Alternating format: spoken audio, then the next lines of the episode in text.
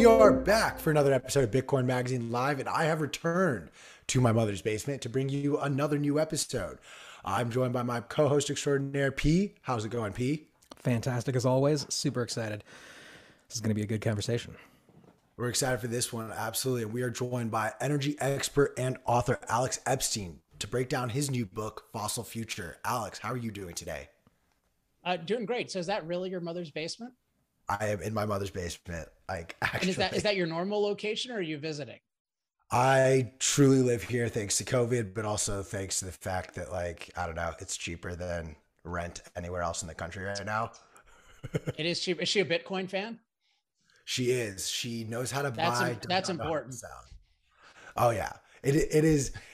It turned into a very nice thing where in the middle of COVID, when she was asking like, "So you don't have a job? What do you do all day?" I'm like, "Well, let me tell you about Bitcoin." but we are uh, here to talk more so about your actual new book, which is in your background, uh, Fossil Future, and this is a. It's actually not follow- that big though. It's this is a, real, it's a regular book. It, it is a thick read though. It's like over 400 pages. It's a fun read though. Yeah, I will say it's very thick for sure. um, and this is the follow up to your first book, um, the moral case for fossil fuels. And talk to us a little bit about you know this eight year journey from when the first book was published to today. Now that fossil fuel future is available, and what sort of led you to continuing that story with this one. Uh, yeah, thanks for asking. So there are kind of two stories. One is the, the, energy journey in general, and then why write another book about fossil fuels. Uh, and so Fossil Future is really a replacement for the moral case for fossil fuels. It's a totally new book that I just think is 10 times better. And obviously it's going to be much more current. And as the title suggests, it's very focused on the future. So what happened, the reason I decided to just replace it was that I had this amazing success with this first book, The Moral Case for Fossil Fuels despite the fact that compared to now, I didn't know nearly as much about energy. I didn't know nearly as much about how to explain things. And I was given six months to write the thing by the publisher. And yet it became a New York Times bestseller. It sold probably almost 100,000 copies. It influenced a lot of people. And I was thinking about like, what could I do? What could I create that would be really valuable in the world? And I thought, well, look, the anti-fossil fuel movement is still winning. In fact, they're winning more than they were in 2014. It's a bigger issue. And I feel like I can just totally uh, redo this in a way that actually has a chance of changing the conversation. And in particular, I thought I can write something that can really reach people who expect to disagree. And I can I can write it so clearly and so rigorously that it's going to be really really hard to write off uh, because I cover everything. And so I, I it was very very hard to do. I mean ridiculous, but I'm really happy with uh, with how it turned out, and it's definitely the best thing I've ever done. I will say, like, I will just say point blank when I fully understand what the concept of this book was before reading it. I was I was ready to a not like the book, not agree with a majority of your topics, and like it looked forward to this conversation of more of a battle than actually mm. enjoying what I read. Um, one of the things you really, I thought you did such an excellent job because like you presented the framework of this whole climate crisis and our reliance on fossil fuels and the conversation around it as being politicized to a degree. You see it being turned into you're either on this side of the argument or you're not. It's but it's not black and white. There's so many flavors to this spectrum. But you also introduce that throughout various different topics like you know you bring up the vaccinations and how if you're only saying what the side effects are you're not paying attention to the whole story here.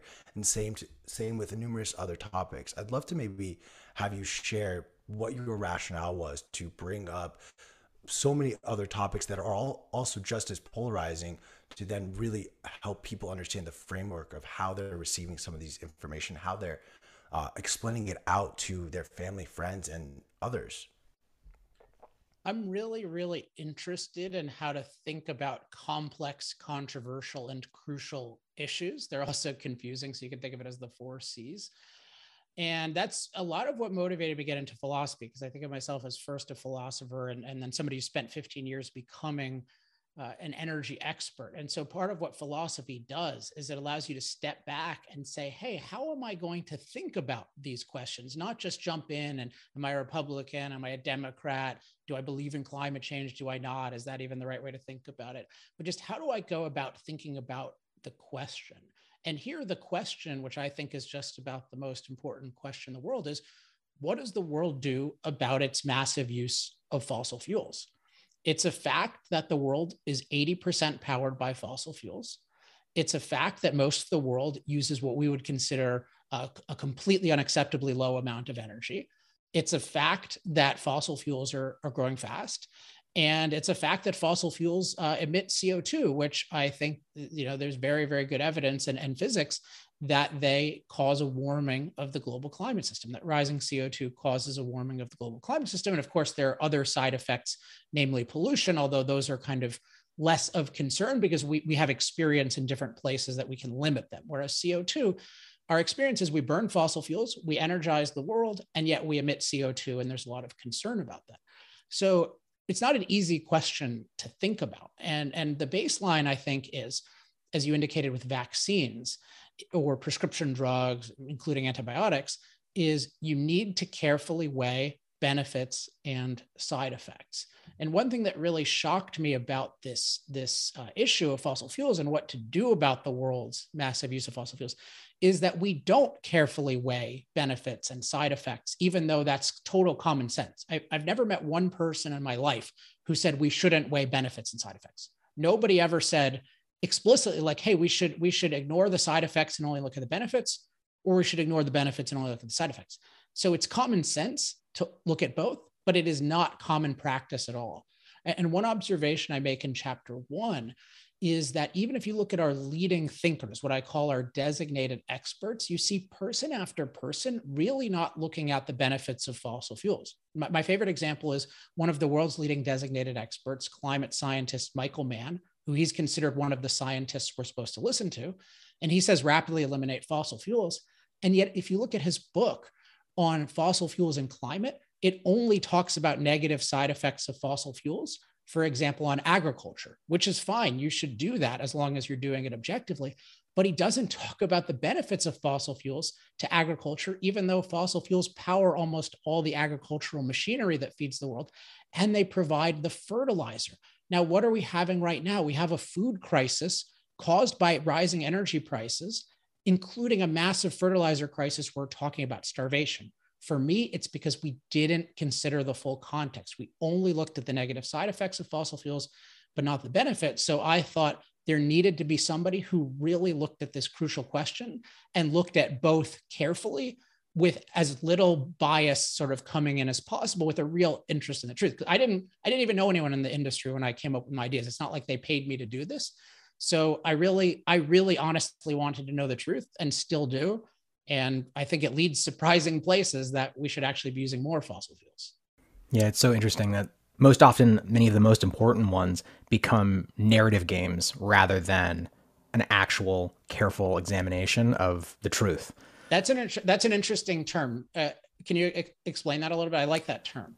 Yeah, just yeah, I, I made it up. Uh, no, I'm sure I did. I'm sure I heard somewhere else. But basically, the idea that um, that instead of engaging openly and honestly in a conversation, basically having a specific outcome that you're driving towards, and instead of uh, basically moving the goalposts. So shifting the frame of the conversation rather than addressing the actual facts.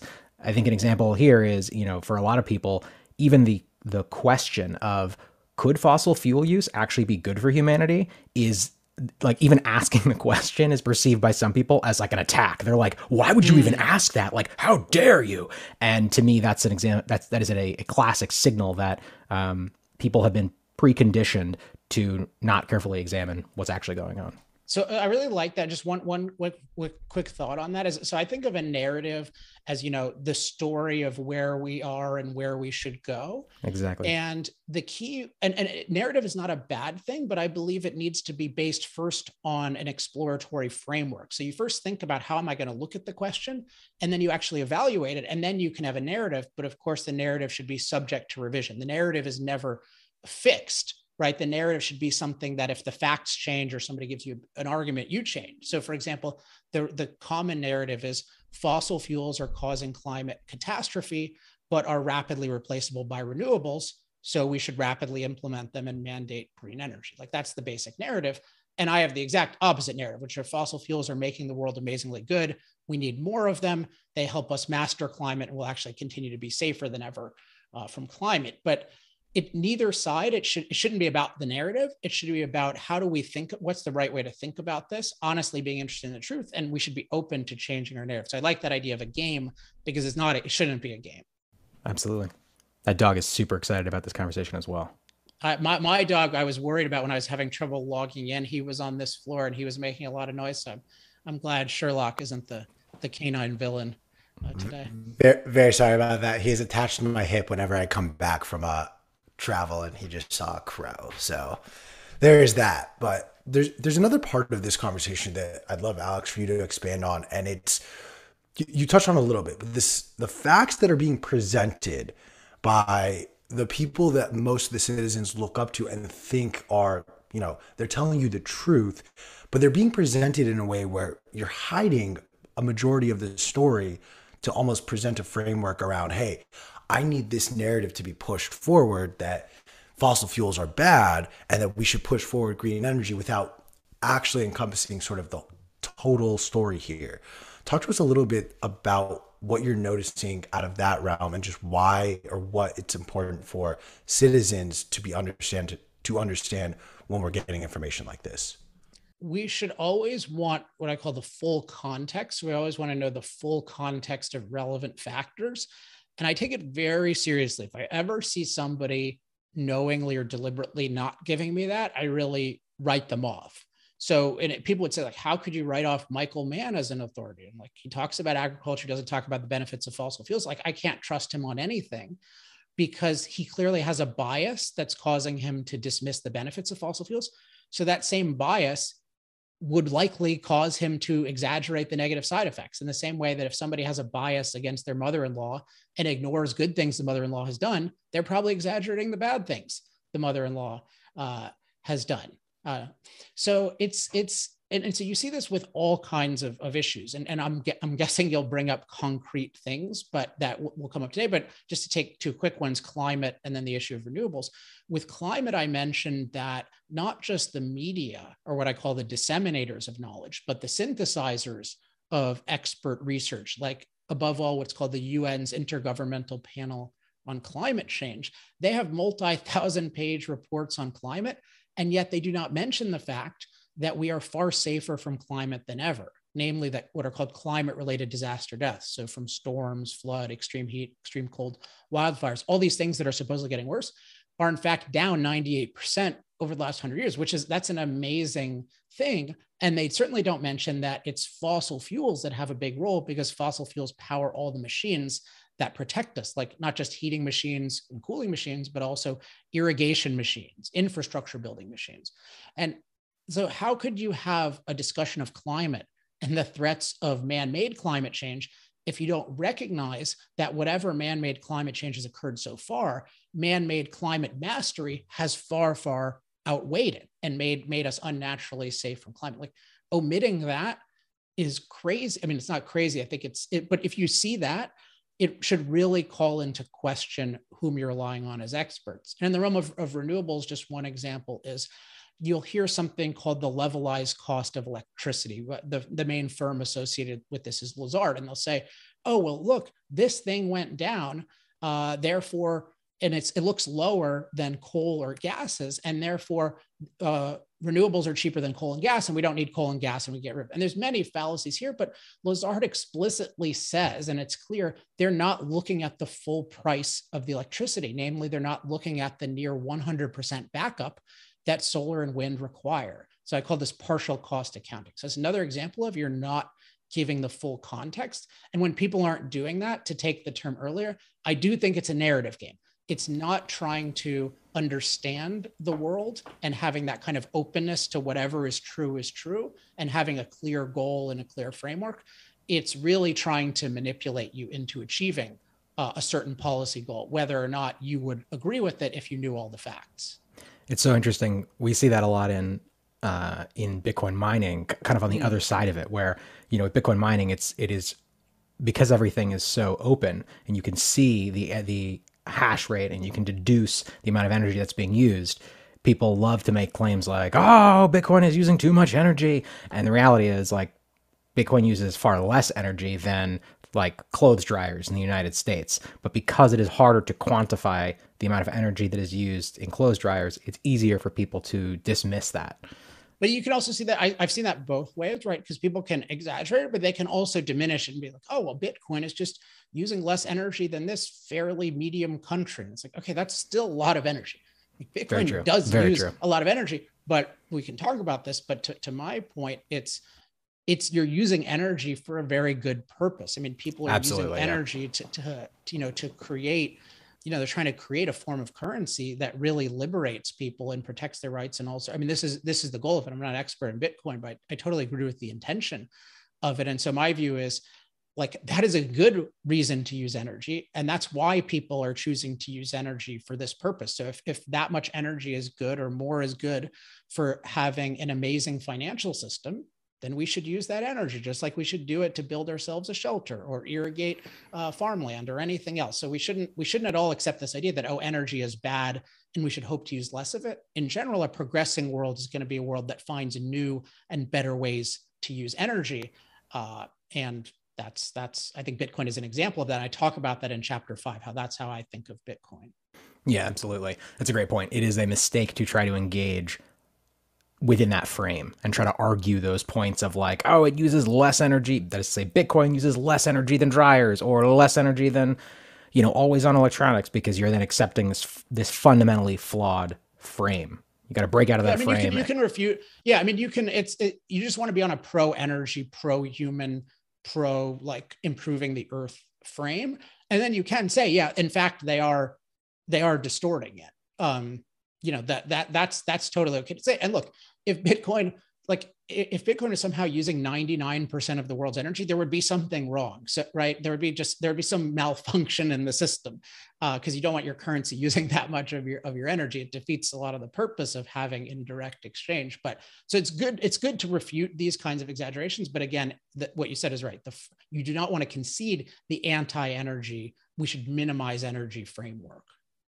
Alex, I'm curious what you just maybe think people need to be aware of or do to not fall into these traps while those of us on this call may understand that the media does not have our best interest in mind.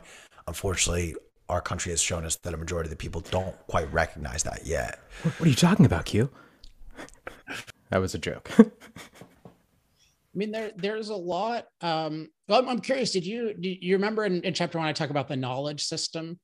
Uh, so, so for me, this was a really helpful concept that I developed for it, eh, you know thinking about quote the media, but I think of it in a little bit different way now. So, you know, we have this issue where we're specialized society, which is amazing, and we need to gain and apply expert knowledge to make good decisions, including good policies, right? So if we're making decisions about fossil fuels, which involve energy and impacting climate, among some other things, we need to we need expert knowledge about energy and about climate. We can't just make it up out of our heads. And we we don't know in advance what is the cost effectiveness of fossil fuels versus solar and wind. Like you, you can't know that without having expert research into it, nor can you know the impacts of rising CO2 levels, positive and negative. And so one thing you have to realize though is that when you are told that the experts say X, that is a result of a process that can go wrong in many ways. And this is what I call our knowledge system. Now, our knowledge system is a good thing, but it is a very fallible thing. And the, the quick version is that there are kind of four basic stages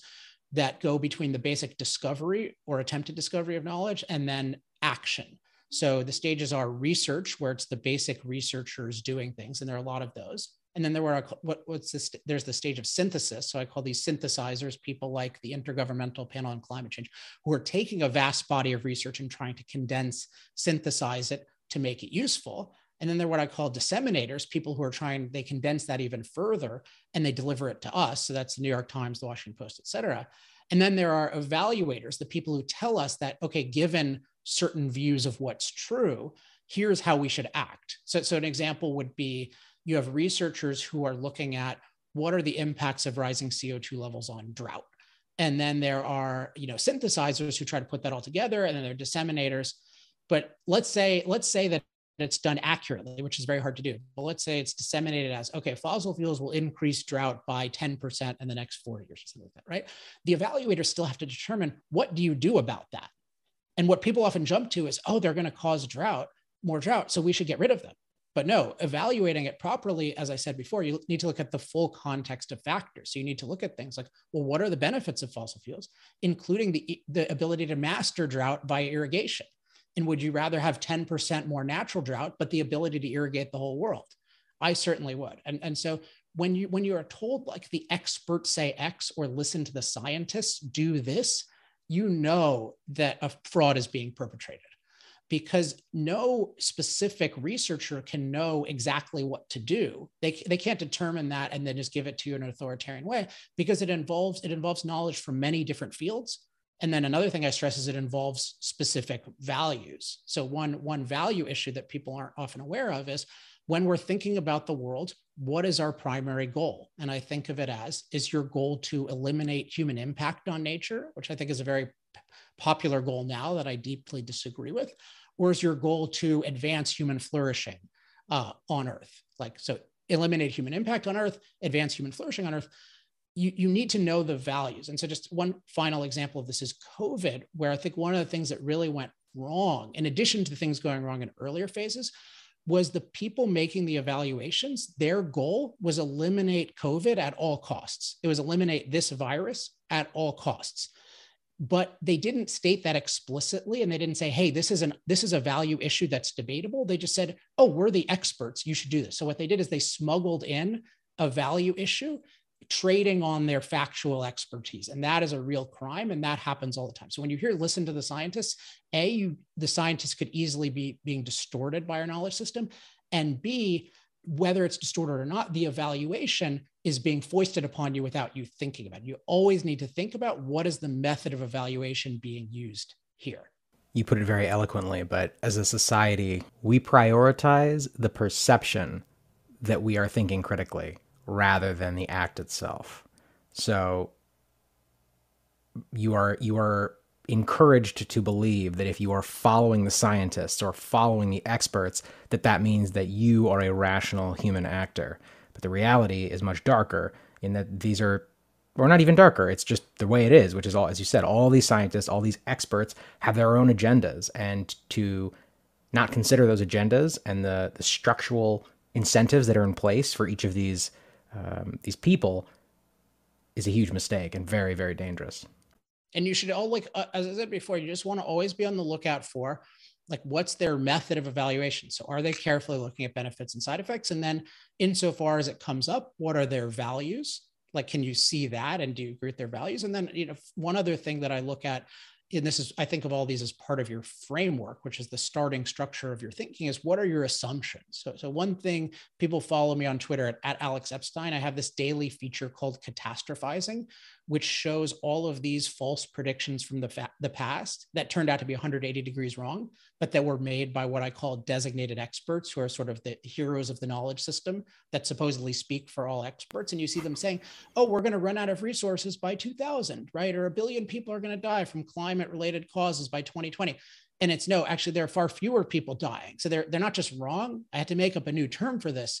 They're the they're 180 degrees wrong. It's like much worse than just regular wrong. And there's this question of why, how is it possible that these designated experts are so wrong? And one thing that's definitely going on is a false assumption. In general, when you see very false predictions, look for false assumptions that are distorting people's expectations about cause and effect. And in this case, what is that? It's there's this assumption that human impact on nature is inevitably going to be self destructive. And I call this the delicate nurture assumption because it's the idea that nature exists in this delicate nurturing balance that is stable, sufficient, and oh, safe. Oh, God. And then our impact ruins it. And it, yep. it has a very religious, I forget, you mentioned something before that, that prompted me to think about. There's a very religious quality to how we think about science today, because remember, it's like listen to the scientists. And this is another religious, I would say, primitive, anti human religious element where we think of nature as this perfect thing. and then everything we do is going to ruin it and nature is going to punish us. So even with all these designated experts, even though they're wrong, we keep thinking they're going to be right because we think, oh, this time we're going to destroy the delicate nurture. Okay, it wasn't resource depletion, it wasn't extreme pollution, it wasn't global cooling, it hasn't been global warming, but of course it's going to be destroyed. Of course the UN yeah. is going to be right this time because we have this dogma that it's a delicate nurture. And so whenever you have those kinds of dogmas, these false assumptions that people don't get rid of, you can get unlimited false predictions from very quote educated people. There's another really interesting aspect here, which is, and I agree with everything you just said.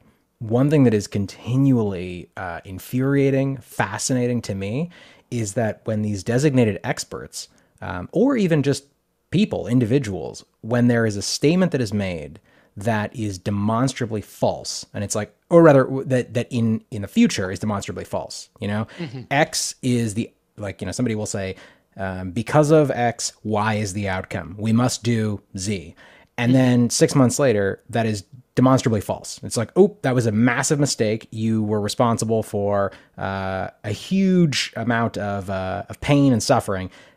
Nobody is held accountable. It's just like, oh yeah, that was a thing that happened. But it's not. It, actually, it's worse than that. It's, there is no acknowledgement of that's a thing that happened. Let alone, oh, this was an error. How can we learn from this error? It's just moving on, next thing, focus on this new shiny object. And by shiny object, I mean this new narrative or argument uh, or claim that is being made. And I think we saw that a lot with COVID. Um, these these statements were being made that uh, you know New York was devolving into chaos, and there were these you know stories that came out around these refrigerated trucks that were just filled with bodies, and it was this whole thing. And then none of that really materialized, but no one is held account. No one is held to account for that the COVID one is is fascinating. So here's a here's a depressing question that I, I thought of thinking about COVID, which is what percentage of people think that they were wrong in some significant way in their predictions about COVID? And it no, seems like it's five percent. It seems like everyone thinks they were right. Yeah. But it's an interesting thing. Why do people think they're right? Given that almost all of us were wrong in some non-trivial way. And now, of course, I, I, mean, I'm gonna. It's weird for me to say because I think I was more right than most people, right? But that could show the point I'm about. But I, I wrote all my stuff down very clearly, just so that it could be documented and people could see. And, and I focus mostly on the policy, on how to deal with it, and and I think that's pretty, stood up pretty well. But uh, look, I could be distorted by this uh, as well. And I think what happens is, look, there is this. I mean, we have different values, but let's say there is a you know a very bad virus that was damaging that some people understated and some people overstated and in any case i think the policies were anti-freedom policies that were not the right policies which maybe is a discussion for another time but what happens is people feel like well there's there's always something wrong about the other position like even if you said oh it's only going to kill 500 people well you can say the policies the other side did were wrong and draconian and did more harm than good and that's probably true but you're not owning up the part of it that you were wrong about. The other side can say, oh, well, I said it was going to be really dangerous. Sure, I, I, exaggerated it by 10, or I did these policies that may be questionable, but I was kind of right. Yeah, so, but I was just. You, know, you can always take some element where you're right and fo- it's just like when couples get in arguments, it's like every, there always somebody is right about something. Right. And so the, the real art of being objective here is stepping back and like itemizing what was I right about and what what was I uh, what was I wrong about? And I think one of the things that makes it hard is that challenging assumptions and values is hard. So for the people who are in favor of lockdown, like they had values that that like the government should take care of us and it should control us. They think there's a threat to public health, and that's their view. And the other side has the opposite. And then um, assumptions like there's assumption that if you let human beings be free, it's going to be chaos like if you had let us decide on these things we'd have just all infected each other and died immediately so it's a perfect example of like how how hard it is to be objective about your own track record and what i show in chapter two of fossil future which is called catastrophizing side effects is that our knowledge system including its its star designated experts they're insanely bad because they've been ignoring the benefits and totally catastrophizing the side effects of fossil fuels and yet they claim vindication. So it's not just they ignore it, they proudly say, hey, we were right. And in fact, they say it's worse than we thought. Even though you have people like John Holdren, President Obama's science advisor, said, we're going to have up to a billion climate related deaths by 2020. and we had record low climate related deaths. And he still thinks that he's been vindicated. So when this happens, we really need to say, what is like, A, we need to hold them accountable, but B, we need to ask why. Why are they doing this? And I think the two reasons are assumptions and value. So one is the assumption. Holdren thinks the Earth is a delicate nurture. So yeah, he was a little early and a billion too high, but he thinks he's wrong. He's right in 10 years, right? Because of his assumption. And then with the val the values is the key is the most important part though. I think is that for Holdren and others, their goal is not advancing human flourishing on Earth. It's eliminating human impact on Earth. So from that perspective, the Earth has gotten worse because we've impacted it more. We have impacted climate more, we've impacted the Earth more. And his view is that's evil. And so we shouldn't do it. So it's really, he's evaluating the Earth not by the standard of advancing human flourishing, but by eliminating human impact uh, with the ultimate ideal being an earth where we didn't exist which is really that's the logical end road and so that's the only way to explain how can he think the world has really gotten worse despite being exposed to all the facts that i discuss in fossil future I, there's one other thing I want to say, and then Q, I want to turn it back over to you to help us, you know, stay on track in the, conversation. But because I'm dragging us in all these different directions, um, you said something that that uh, that really hits a chord with me, which is this idea that uh, of this sort of like I think you called it a delicate nurture. Nature nature is this this magical delicate balance that hangs on a on a hair's you know weight or the weight of a fe- whatever the fuck. And I don't mean that you. I mean like whatever whatever whatever thing people are making up that like is the the, the thing that's going to break the camel's back. And as you say, the reality is nature is constantly in in flux. The, the the definition of any ecosystem is one where there are hundreds of thousands, if not millions, of actors from uh, you know carnivores to herbivores to individual microbes. Everything is in conflict at all times, and the beauty and the uh, of of an evolutionary system and a system that is driven by evolution is that this conflict breeds successful strategies. It's mm-hmm. only through this this push and this pull and this back and this forth that you derive these incredibly complex food webs and mm-hmm. the idea that humans are people seem to think of us as being separate from these complex systems. People seem to think of humans as being this this godlike entity who has you know universal knowledge of everything that's happening. And the reality is, we know so little. We have to basically be able to accept that all of these systems are constantly evolving in a positive direction, or not, not, not that we have to accept that, but everything is in flux all the time. And nothing is in this magical, delicate balance. It's not that if you put one more thing on the scale, it's going to crash to the ground and be destroyed. It's that's what that's what ecologies are. That's how systems work. They're always in flux. They're always in in in, in dynamic action. And just one quick point about that is I call this from from the a human perspective, I call nature wild potential because you think of it as the potential to be a very livable place. But it's naturally like the, the myth is it's stable, sufficient, and safe, whereas it's actually dynamic, deficient, and dangerous for human beings.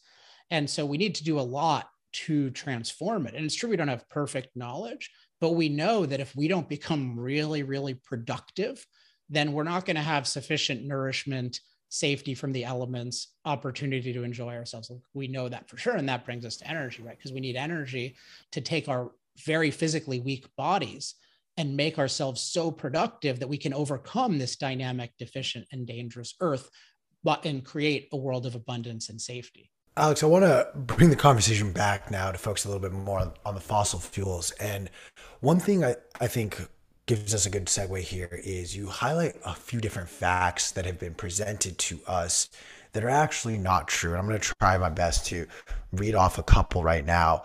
Um, chiefly just the idea of productivity or the idea that, you know, uh, solar or wind energy is better for the environment than fossil fuels, but it doesn't actually, you know, going back to this idea of taking the full contextual scope of the con or the full context at play there.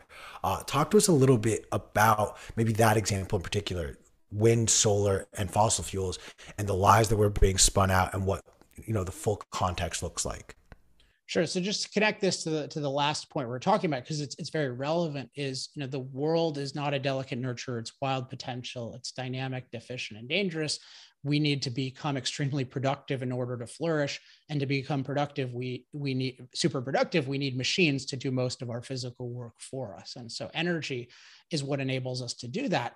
But the energy has to be cost effective. And I have four basic uh, dimensions of cost effectiveness. So one is it has to be low cost but also has to be reliable slash controllable because if it's not, then you can't use it when you need it in the quantities you need it. It needs to be versatile. So it needs to be able to power every form of machine imaginable, including hard to power things like giant cargo ships and airplanes.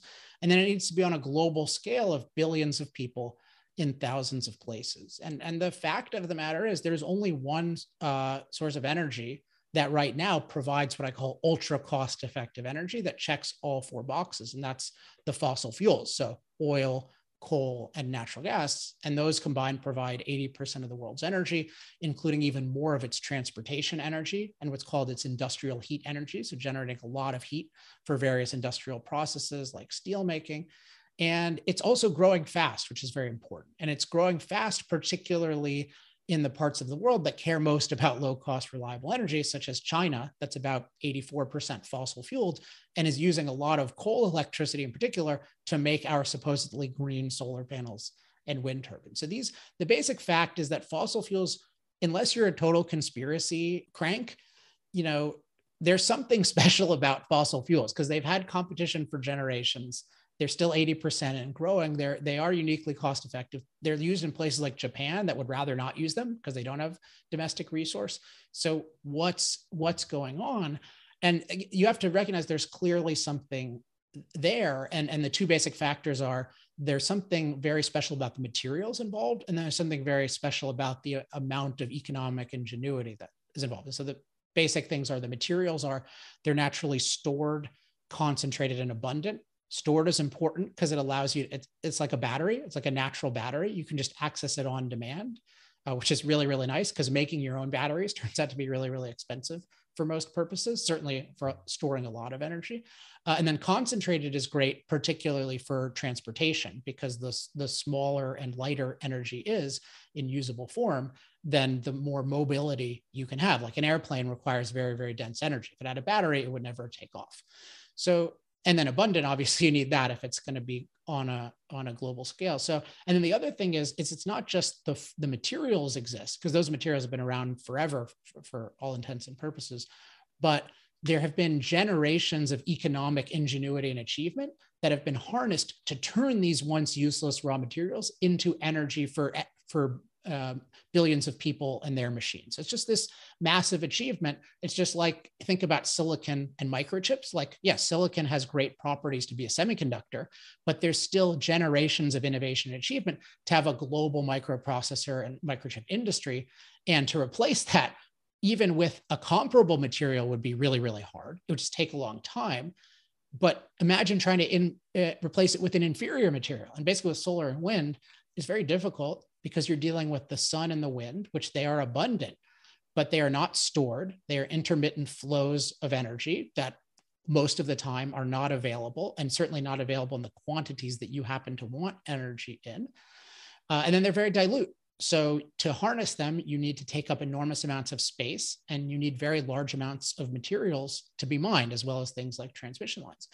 And so these are these are the realities. You could imagine things where if, if you could get batteries cheap enough on some uh, crazy scale, maybe, but we're nowhere near that. So in fact, the, the situation is in practice, solar and wind are used as supplements to these reliable, controllable sources of energy, mostly fossil fuels, to some extent also um, hydro and, and nuclear. We could talk about nuclear, which I think is the most promising, but it's mostly fossil fuels giving life support to the solar and wind and yet, that is not acknowledged in these things. I mentioned the levelized cost of electricity, which a lot of people use, and they're just they're just denying the fact that these right now are parasites, and that if you look at the places that are using them on a large scale and you do valid accounting, you see that they increase the price of electricity because you have to have the 100% reliable grid, and then you have to have all of this unreliable energy infrastructure uh, on top of it. So, and, and then what happens is if you if you are upset that you're paying more money, then you try to cut back down on reliable infrastructure. That's what we've done where I live in California.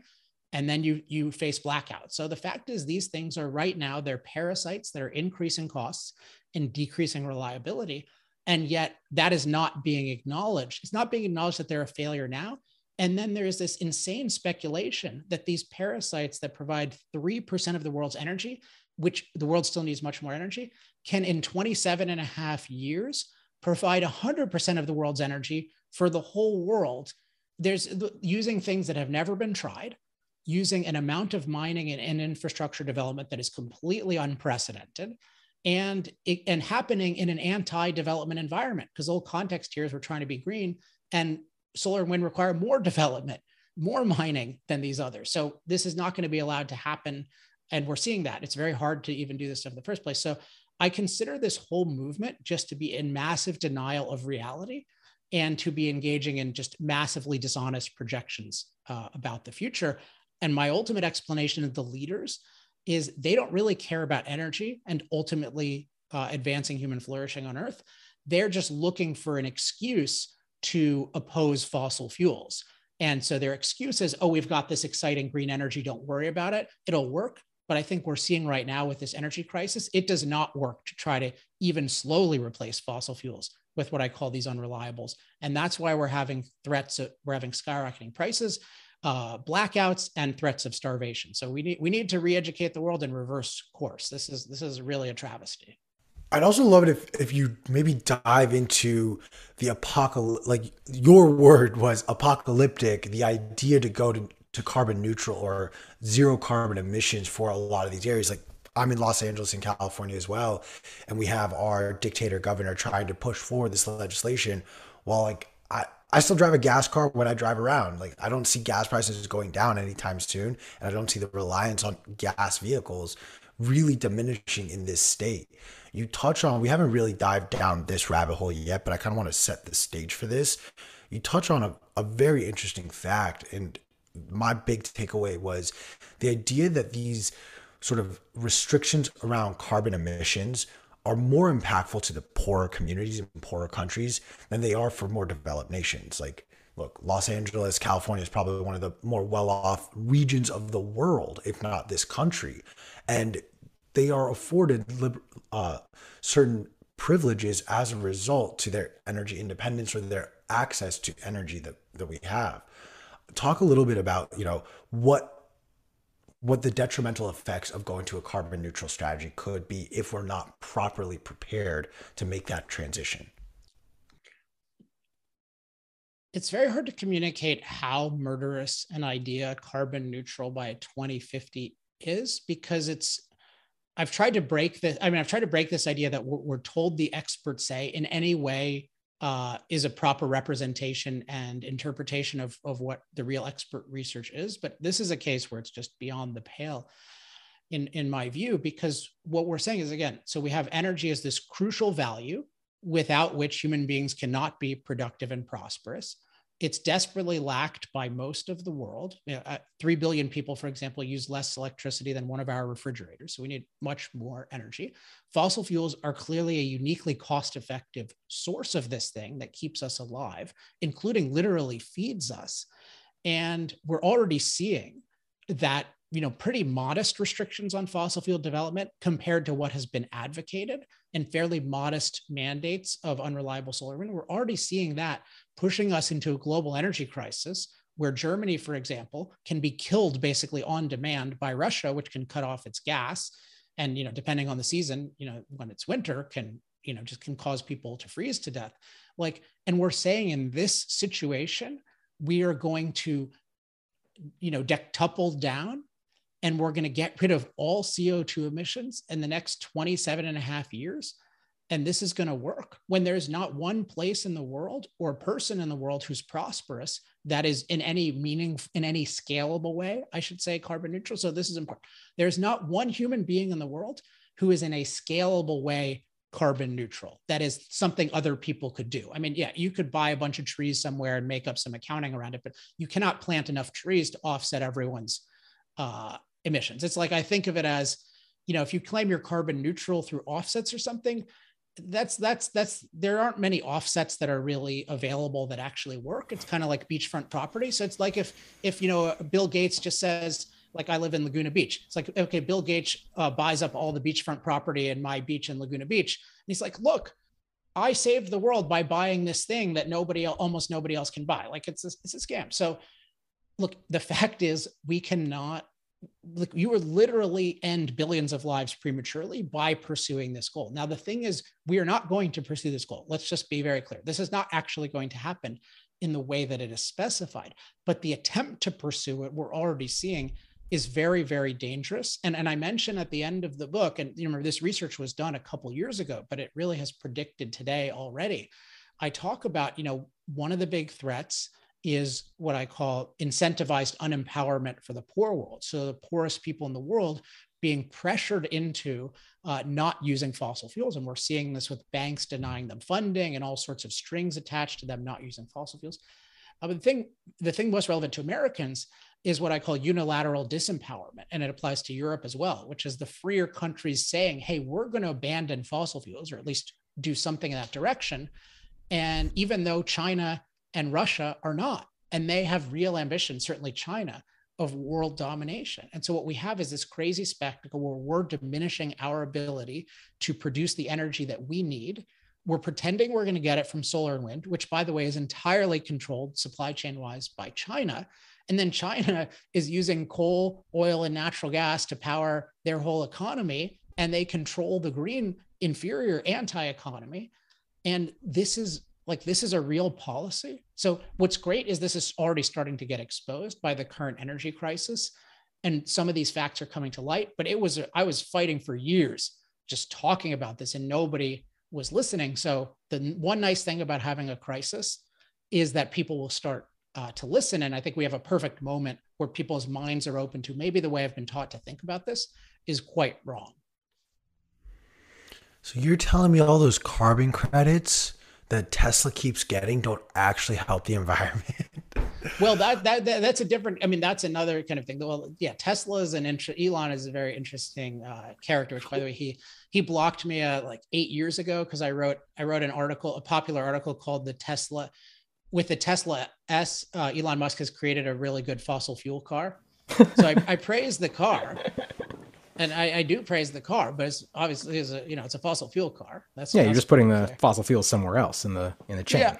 But if you don't see them burning, you didn't do it, right? Right. Ex- that's, exactly. that's the rationale. That's, yeah. More importantly, and, and, and, yeah. Go ahead. I was just going to say, if the government tells you that you are a better person, then it's true. Uh, I, I thought, yeah, well, that's true too. I thought you were going to say, yeah, well, if if the burning and any pollution uh, and consequences are being suffered by a poor people that you can't see that look different than you, then it's totally okay. I mean, that seems to be the, the premise, right? Because yeah. like, oh yeah, well, we're getting cobalt in Africa, and I don't really care about these kids there. And there's there's literal slaves in China being involved in solar panel, and we don't care. What's his name? Uh, uh, he's an interesting guy, but the guy who said, who's the guy who said it wasn't, it's not my pay grade or it's no. It's oh, Chamath Palihapitiya. Yeah, Chamath is an interesting guy. I'd love to talk to him sometime. But below that, my line. It's, it's below, below, my, line. line. Right. But it's interesting. That's a, that's not kind of a human flourishing line because it's really important. If you think every individual should have the opportunity to be free and pursue, uh, you know, productivity and happiness. But yeah, it's like, oh, there's some other place and nobody's talking about it. Everyone's talking about climate change. So we got to care about that but yeah, actually literal slaves, like that it's not us right? So so th- there's this yeah it's the, the, carbon credits is another i mean there's a lot of scam around that but yeah the, the key point is there is no scalable known way to uh, reduce co2 emissions without incurring an enormous human cost. In the next coming decades the closest is and the thing we should do is we should liberate the most promising alternatives particularly nuclear, which has been criminalized. And I argue that if we hadn't virtually criminalized nuclear in the 70s, we could have a much more nuclear powered world uh, already. But unfortunately, we do live in the world we live in. And it's going to take generations for nuclear to scale up, even if we change the policy now, which I'm working very hard to improve the policy. Uh, so it needs to be a fossil future if you want it to be a good future. If you want it to be an energized future, and we could talk about the climate part of it, but what, whatever you think about the climate impacts of fossil fuels going forward, for billions of people to have the low cost, reliable, versatile, uh, scalable energy they need to flourish requires fossil fuels. So that's like fact one in the book. It's like part two is the benefits, and that's the benefit. The benefit of fossil fuels that you lose if you oppose fossil fuels is energizing the world. So you can then talk about the side effects, but you have to recognize if you get rid of fossil fuels, you are losing that benefit, which means the world becomes a horrible place. So when you're thinking about, you're worried about, oh, climate change, one degree more, two degrees more, that's going to make the world a horrible place. Know that taking all the energy out of our machines, that is going to make the world into a wasteland. Because the world, it was hard to support 500 million people with primitive way of life. 8 billion people depend on a very, very machine based way of life. Here's the thing, Alex. It's okay if orphans in third world countries are burning trash to extract rare metals because they're in harmony with nature. well, the, the, it's funny. The harmony of nature is the wood. Yeah, the wood and animal dung, at least, right? It's like it's a natural thing to just yeah, you just take your local environment and whatever is available, you burn it, right? So you have dung, and then you have wood, and then but of course, what do you do? You cut down the forests because when human beings try to empower themselves, they cut down the forests. And so the ultimate real thing is look, if your goal is to eliminate human impact on Earth, you just have to eliminate humans. There's no that's why overpopulation. that's the crux of it. Yeah, but that's that's the ultimate thing. But it, in the 70s, it was very explicit. They're very explicitly anti-technology because technology is really like using ingenuity to impact nature. So if you're against impact, you're against technology. And there was anti-population but both of those became unfashionable, particularly when computer technology really popularized technology. Um, and then you're, and then with overpopulation, it just was so clearly murderous uh, to say, hey, there are too many of these people. So what we have right now is this contradiction where people say, oh, I love technology and I love people, uh, but I want to take away all the energy. And by the way, I also want to, this is very revealing. Also, I oppose nuclear and also I oppose hydro and also, I oppose mining and building and laying transmission lines, which are necessary for solar and wind. So the one of my points is our whole knowledge system is anti-impact.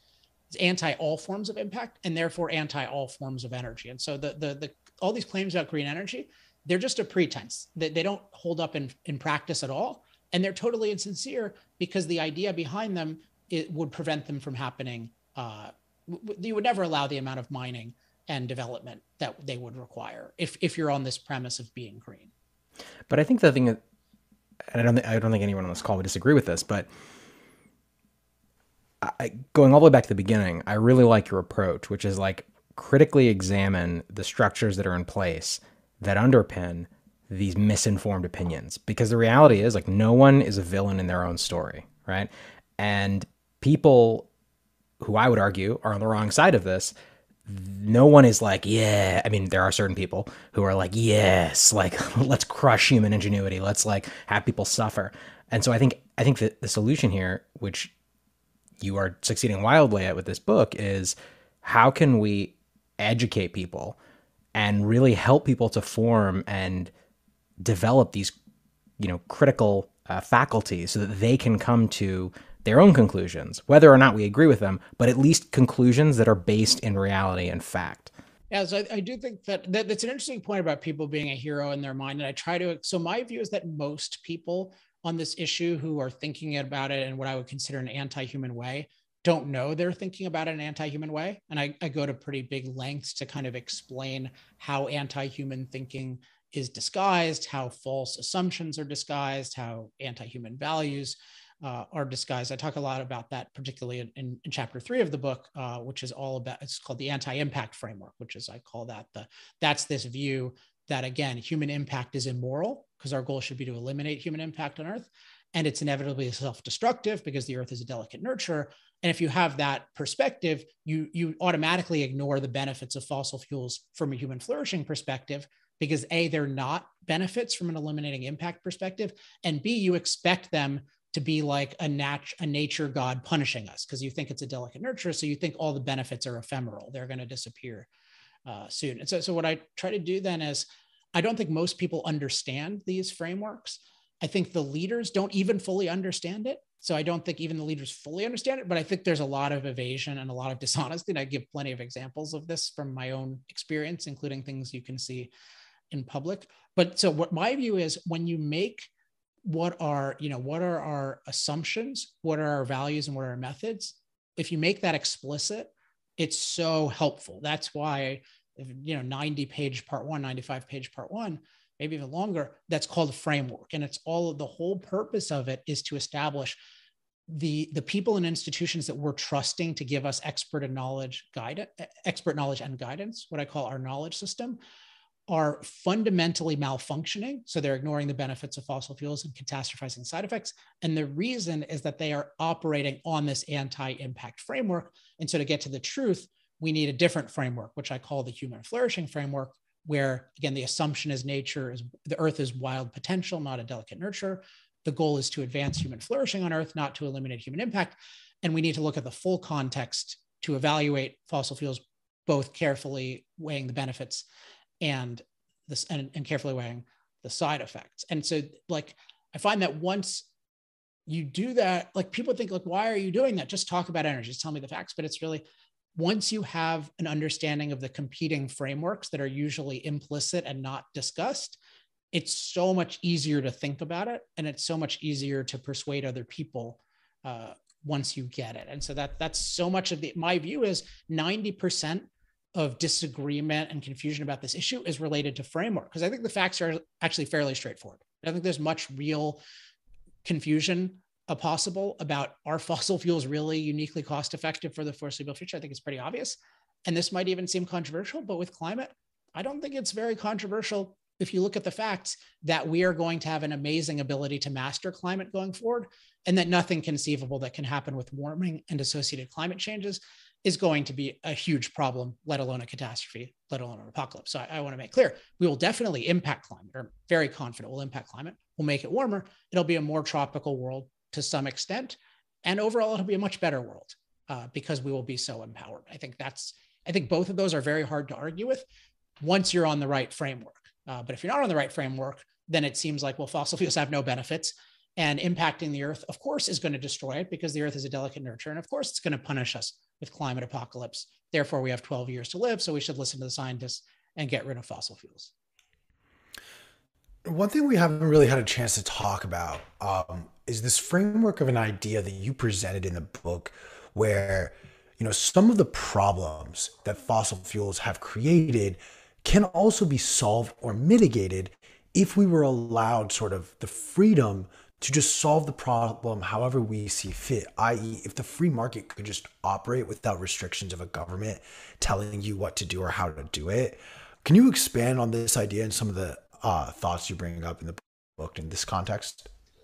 Yeah, a couple of important aspects. So one is, is I'm, I'm, using, you know, I use the analogy of a prescription drug or vaccine or antibiotic, and it's a good, it's a good analogy, but also a problematic analogy. So the, the reason it's a good analogy is these are things with very big benefits that we recognize we need to weigh benefits and side effects. That's what's good about it. But there's something even better about fossil fuels and energy in general, which is that their benefits can actually neutralize and and and, and eliminate their side effects. So with anything, you know, the benefits can overwhelm the side effects. The value can be greater. But with fossil fuels, they can actually neutralize them in the area and, and even overwhelm them in the area of the side effects. So I use the example of drought, and this is a real thing that's happened where whatever has happened with fossil fuels and drought, uh, in terms of how nature has been impacted, drought related disaster deaths are down 99% over the last 100 years. Why? Well, clearly, a big reason is we have fossil fuel irrigation we also have fossil fuel drought relief, where we have these amazing vehicles that can take places with bountiful harvests and bring their harvest to places that are, that don't have good harvests. And this you know saves millions and millions of lives uh, over time. You know, certainly many many lives in the, the poorest parts of the world. So, like in a fossil fuels, like it cured its own side effect. Like the, the no vaccine cures its own side effect. No drug that I know of cures its own side effect, but fossil fuels can actually cure its own side effects. And there, the, the broader issue that you were, I think, getting at is this is part of the thing where um, in a free society, like problems, side effects can be, they can be, uh, they can be lessened, you know, they can be neutralized. They can actually even turn into good things. So one example of like, negatives can be turned into positives if you're free and if you're empowered with with uh, cost effective energy so there's so many examples of this uh, one is just an example i love is you take the winter like the winter used to be almost a universal liability because human beings are tropical uh, creatures. Despite we're worried about so much about warming, the world is is much too cold for most people because you know we have like multiple times, many times more cold related deaths than heat related deaths. So, but with technology, including machines, we can make cold parts of the earth amazing.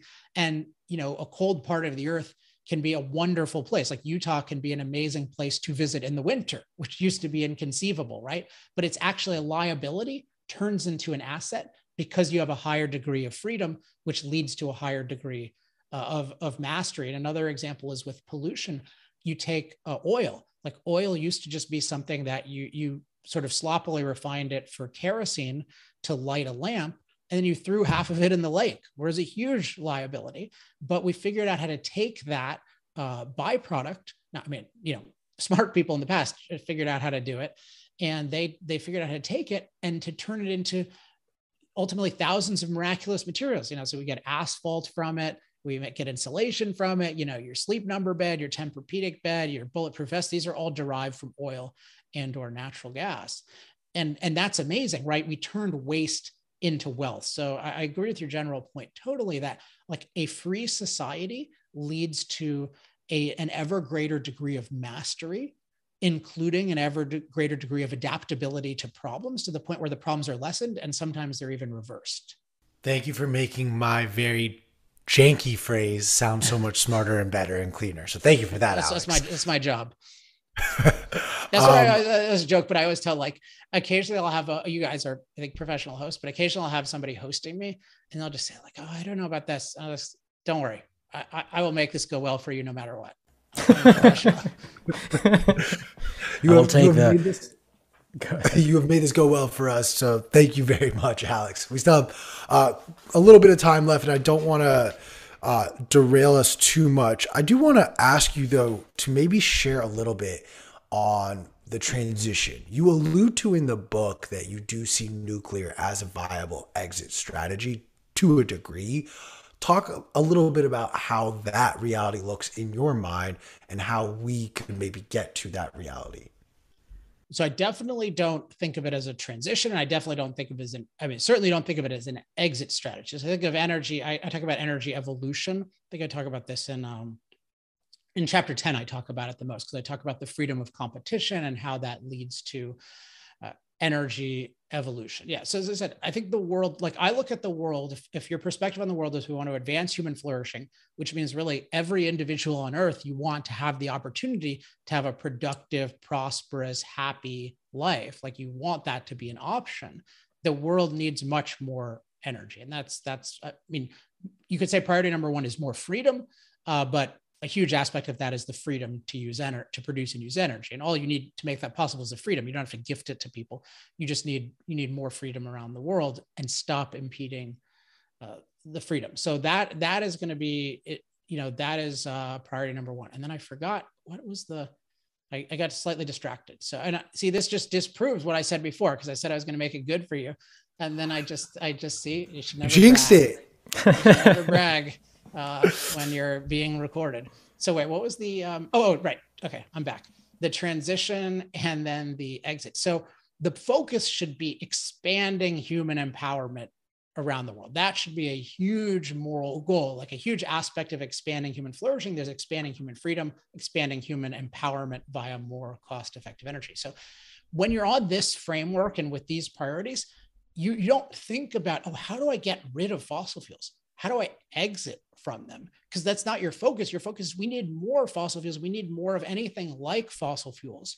And that what you are looking though for is evolution. That is you want something better than fossil fuels. You want to improve over time. And that's why you want to do things like liberate nuclear. But this idea of a transition it's not a desirable in terms of rapidly eliminating it's the opposite. I mean it's a murder it's mass murder prescription. So it's it's the opposite of desirable it's it's a horrific idea um, and it's also just a false description of what's happening. And this is a very important distortion where people have been taught, particularly before this year, I think it was plausible that, oh, we're rapidly replacing fossil fuels. They, they weren't aware that fossil fuels are still 80% of the world's energy and growing significantly. They weren't aware of that because they thought, oh, yeah, everything is being powered by solar and wind. I hear Apple claiming they're 100% renewable. Google, like there's all this accounting fraud that I talk about in chapter six is a total lie that they should really have a class action lawsuit for these claims because they're they operate on the fossil fuel grid just like anyone else. Um, it's it's uh, so this idea of a transition is just factually false. We've had an unreliable energy addition that's actually what's happened. We've added a bunch new unreliable energy to the world and and it's caused problems particularly because in the freer world we've restricted fossil fuel investment, production and transportation and the world has growing energy needs and so that's putting a lot of uh, a lot of strain on the supply of fossils. We don't have an energy transition, we have an energy addition that's unreliable energy. So exit strategy, transition to zero, these are all terrible anti-human ideas in in the motivation of the leaders and in fact and in practice given the reality of energy but we should be pursuing energy evolution. But the main thing is just to have more freedom. And in the case of nuclear that means radically reforming our policies what i call decriminalizing nuclear to the point where we recognize that nuclear is actually the safest not to mention cleanest form of energy uh, versus treating it as uniquely dangerous which is the whole basis of treating it like a criminal enterprise not only seeing the demonization of nuclear, but as P kind of alluded to at the very beginning of this conversation, we see the demonization of you know Bitcoin mining, and we we're starting to see more and more these ideas or concepts that can truly attack, eliminate, and destroy the powers that be or the status quo, if you will, get attacked in so many different ways because you you have government leaders who don't want it. You have businesses that don't want it. And then you have the citizens who are being told what to believe and think. I'm curious about the framework of you know between nuclear mining and the necessity of fossil fuels for the future where you think is the easiest place or the most likely place let me phrase that the most likely place that we can change the dialogue coming out whether it's businesses whether it's governments or whether it whether it's actual citizens, the individuals who are going to change their framework of thinking and then in turn change the dialogue around one or any of these topics. One thing I think is important to say about Bitcoin, eh, because I'll talk about persuasion and these and who to uh, whom to focus on, but I think Bitcoin is the most impressive aspect, the most impressive example of pro freedom persuasion, certainly in the last ten years. I mean, I wish I wish I was at that level. Maybe I'll get to that level after this book, but but Bitcoin has definitely beaten me so far by a significant margin because you look at what has happened. So, because uh, I, I, come from you know total free market uh, background, like philosophical, like objectivist background. So I'm very, I believe in laissez-faire capitalism. Um, so I've always believed, I'm not always, but since I've thought it through, like I was against fiat money. I believe that you know currency should be free. I should we should be free to choose our means of indirect exchange. I don't think that should be forced uh, by anyone or by the government. And like I believe that, but this was a total like crazy view that you couldn't even talk about even five years ago, right? Nobody wanted to talk about, nobody even knew the term fiat. And then suddenly the Bitcoin movement comes along and fiat has gone into popular use and central banking is demonized. I mean, look how the Fed is treated today, how money printing is treated. This is just unimaginable five years ago. And so, what have you guys done? I talk about this in chapter 11, not about Bitcoin, but about my framework for this, for persuasion. I think what you've done is you've what I call argue to 100. So, and that involves having a positive vision for the world, which I call a 100, and then an evil, a negative 100, and then also a positive policy to get there. So the vision in the case of Bitcoin, you know, is just something like uh, you guys would say it better than I would, but something about like you know a world where have like f- free and secure currency, and where you know we're not being our our work is not being devalued by the state. And then on the other hand is like unlimited government control of money with the potential for hyperinflation. So whether that's right or not, it's like you've got the negative 100 and you've got the 100. And, and you really, there was a vision of that um, you know, particularly with Bitcoin making certain new things possible because of you know what Satoshi developed, and then this policy. I mean, the main policy was buy Bitcoin, which that's a very clever policy in a lot of ways because it's like it's something people can do, and then it's something that people expect to appreciate and value. Because if you're expecting it to become ubiquitous, then it, you're the first movers will have an advantage, et cetera, et cetera. And then there are other policies about okay, here's what government should do, and here's what they shouldn't do. So it was really impressive that this whole area that had just been stagnating persuasively for 100 plus years, even though the theory I think was really good, uh, the Bitcoin movement really just changed it.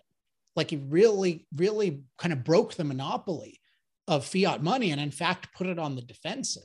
So I think that's been amazing. And I, I what I've tried to do is the same thing with energy, where it's it's I'm breaking out of this framework of you know human impact is evil, eliminating impact is good our goal should be to eliminate specifically CO2 emissions. The evil is more fossil fuels. To say, no, the goal is to advance human flourishing on Earth, not to minimize human impact on Earth. And then more fossil fuel use, if you look at the benefits and side effects, is the way to get there. And it's that positive vision and positive course of action that I think really inspires people and also allows you to much more effectively condemn the bad. So I think you guys have done that well. And, and you know, one thing to think about. So I would say keep if you if you understand that if that explicit understanding helps people, double down on that. So, really double down on having a good vision, really double down on having concrete uh, policies, and then criticizing the bad stuff uh, by reference to that. And then I think you should just always think about with audiences. I mean, you want to you want to say things that would appeal to any audience, but in practice, it's natural that people who are more invested in the issue will be more of an audience. So, for example, in the past couple of years, Bitcoin uh, the Bitcoin world has been a big audience for me because it's being attacked by anti energy ideas. So people are particularly interested in that in a way they wouldn't be. Um, you know, I think I'm having a growing, let's say, African audience because there are people there who are realizing we're totally being screwed. And these ideas about a pro human way of thinking about energy, including fossil fuels, like these will benefit us. So I don't know who the natural audiences are, but I would think about them and I would just the other thing finally is just the, the the biggest rule of getting better at persuasion is always assuming that there's a better way of doing it. I mean, this is like, why did I? I had one of the most successful energy books, arguably the most persuasive energy book in the world, and I just basically threw it away and spent three three years doing a new one because I believed that a much higher level of clarity and persuasiveness was possible. And so I find that to be a very useful thing. Is just always assume that you haven't figured it out. And even if you're good compared to others, you're nothing compared to what's possible. And I find that leads to a lot of innovation. Alex, I wanted to give you the opportunity as we wind down here to maybe share one more point that we didn't ask you or that you just want to share either about this book, your last book, or just what you're seeing in the world. So I think, you know, one really important thing is that we're at a very special moment in in energy history uh, both because there's a lot of peril, but also I think there's an unprecedented, at least in, in my lifetime, and almost almost almost 42 now, to really change minds in a rapid way. And I think those of you in the Bitcoin world can attest to the fact that it's it's possible to change minds in a rapid way, including on the most controversial of issues. Again, fiat money being one of the most controversial. But the point was it was uncontroversial, right? It was just totally entrenched and now it's become controversial. And, and I put it as the moral monopoly has been broken. And I'm very explicit in chapter 11. Like my proximate goal is to break the moral monopoly of the moral case for eliminating fossil fuels. And, and what this book is really is the moral case for a fossil future. That, that you can think of that as the full title of it. And that's that's we the Bitcoin people in particular, the world Bitcoin world, I should say, like should recognize that it's possible in Bitcoin. I think it's possible in energy. And there are two really good factors pointing to this. One is that those of us who are thinking about these issues in a, in a big picture or full context plus pro human way are having a lot of success in moving people. So me, uh, Michael Shellenberger, you know, now running for governor of California, like this is a pro, really pro energy person who, who I think has a real shot at being governor of California, but it certainly has won a lot of hearts and minds. Has been on Joe Rogan a couple times, uh, Bjorn Lomborg, Steve Koonin, Matt Ridley, Robert Bryce. There's a growing number of what I call the energy humanists, and we're having a lot of success. And we're not. Nobody is really answering us, which is a good sign that that we're onto something and that we're going to win over a lot more people. And then the other thing is this energy crisis, right? Because we have right now more open than ever to considering new ideas because clearly the old ideas are not working. This establishment, this knowledge system that told us, oh, yeah, we're going to rapidly eliminate fossil fuels, but don't worry, we can rapidly replace it with green energy. That's clearly not happening. We have Joe Biden scrambling anywhere he can to get more fossil fuels, including from you know dictatorships like Venezuela. So I think there's an openness. So in this in this respect, I'm really happy that it took me so goddamn long to finish this book uh, because it's coming out on May 24th, 2022, when we're sort of at the peak awareness of this energy crisis and when people are really open to it. And I do believe it's the next level in terms of persuasiveness. So everything that worked before for me and for others, I think this is on another level. Uh, and and so i expect that you know in terms of educating you know if you expect to disagree i think like i think you did in advance like you're going to find it a lot more persuasive than you thought and if you expect to generally agree you're going to find it a lot more of an empowering resource than you thought. The final thing i would say is that it's um, i think it's may 24th now. Uh, like a lot of book people book creators or authors like i i'm creating bonuses for people to get the week of because you wanted to hit the new york times bestseller list. Uh, not because that's so much fun, but because a book become a controversial book becoming a blockbuster dramatically helps it reach new people. And my only fear is that it gets suppressed and or ignored. I'm very confident. The main thing about a book is just you make it amazing and then it spreads by word of mouth and this helps facilitate it. So in that in that vein, I am uh, I kind of just created anything I could think of that would be amazing as a pre-order bonus so we have like a six month subscription to my Energy Talking Points premium Substack, which is like kind of the best thing in the world on talking points for energy. That's included. That's a $50 value. I have the Alex notes of the book. So this is like the Cliff's notes, but made by me. So it condenses, it's going to condense everything. It's coming out soon. Uh, and then maybe, oh, I have a, a seminar on our live event called How to Talk to Anyone About Climate Change, which is specifically how to talk about the most controversial issue in the world and be effective, which I have a lot of experience at. And then maybe the thing people will be most interested in is that I had a live event with uh, uh, Peter Thiel, you know, so, who Bitcoin world pretty much knows him right now based on that recent conference, if you didn't know him already. And he, I'm happy he endorsed both my books. And we had a 90 minute conversation about ener- the future of energy, security, and freedom. Uh, plus, it was hosted by Palmer Luckey, who's an amazing guy who created Oculus. And then Palmer and I had a follow up conversation. So it's just like a huge amount of content. And all you need to do is just buy the book this week, or if you bought it before, that's fine. And just send the receipt to fossilfuture at alexepstein.com. So that if I would ask you to take one action, it's probably obvious that I was going to say something like this, but buy Fossil Future this week and send your receipt to fossilfuture at alexepstein.com. Guys, I cannot stress enough. I, I want to hold up my copy of it. I had such an awesome time reading this. You guys need to get your copy as well. Uh, it is out now, available today, I believe, right? So it's, go it's anywhere. Avail- it's it's available today. Yeah, go go anywhere. Fantastic. Anywhere oh. you get books, just go buy it, use it. If you're like me and you don't think you're going to agree with some of these ideas or just the premise of the book, even more of a reason for you to. This is the book that you're going to read. That you know, read things you don't agree with open your mind up a little bit. Get out of your bubble, get out of your comfort zone. It's fun. Trust me. Um, Alex, I want to give you one last mic because we have Davos going on. We have an Oslo. Oh, yeah. oh, I got Forum. something you're gonna love coming out soon. I'm just waiting for this newspaper to tell me whether they want it. I'm so excited to publish something. So yeah, go ahead, ask me whatever you want. I have very well, strong view about this thing. I, I, I just want to tee up like uh, Davos is going on. Like, what if you could say anything to anyone who is attending or speaking at Davos right now. Feel free to look at the camera. Curse words are welcome. I'm actually just pulling up the thing that I've written that I'm desperate to put up. Uh, and I've just uh, so the the well to talk, so the here's the here's the headline of it. Timed. so this is not for Davos people, but for the public. It's time to stop listening to Davos experts, experts in quotes, and that is the World Economic Forum is having its annual meeting in Davos to discuss its expert prescriptions for the world. But the World Economics the World Economic Forum's past prescriptions helped cause the global energy crisis.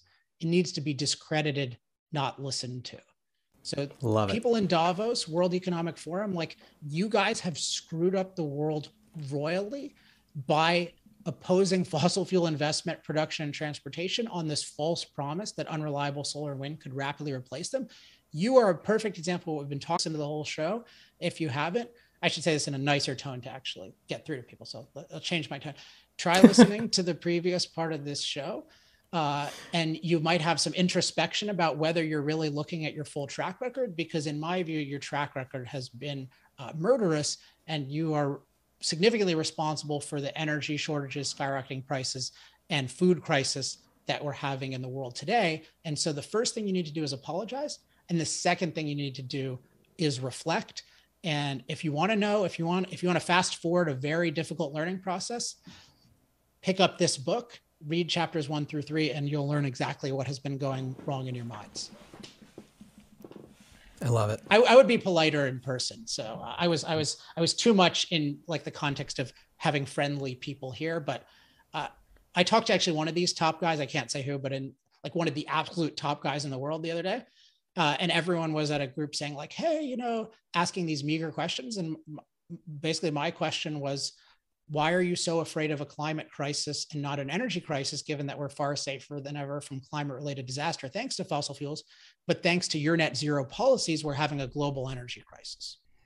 Like I thought this needed to be clearly stated that obviously this guy was responsible, but nobody else seemed to think that was necessary. But uh, if, if people are causing big problems in the world, you need to say that they are. And if you don't, believe me, they will not say that they are. Oh, they're not going to hold themselves accountable? Who well, we should. Thought? We should all aspire. Like we should try to do that. And I, I, I promise. I made a promise to myself when I was 18 that even if I was wrong, if I discovered at 80 when, that I was really wrong about something I'd advocated my whole life, I would admit it to myself privately and publicly. So I would like to think that I would do that, but that is a hard thing to do. And there is no evidence that these elites, I hate that term, but like these people who are going to the World Economic Forum and treating it as this wonderful uh, place, that these guys are at the height of self awareness and uh, introspection about their wrong policies and thinking. Alex, thank you for doing the work that very few people are willing to do and putting your neck and name out on the line. Um, hopefully, YouTube doesn't cancel our channel after this very, very deep and, and thoughtful conversation. Yeah. Give Alex a follow on t- Twitter at Alex, at Alex Epstein. Uh, be sure to get your copy of Fossil Future. Be sure to give Alex a follow on all of his other channels as well to stay up to date with everything he has going on. Alex, thank you again for joining us today. Thanks, guys. Thanks so much.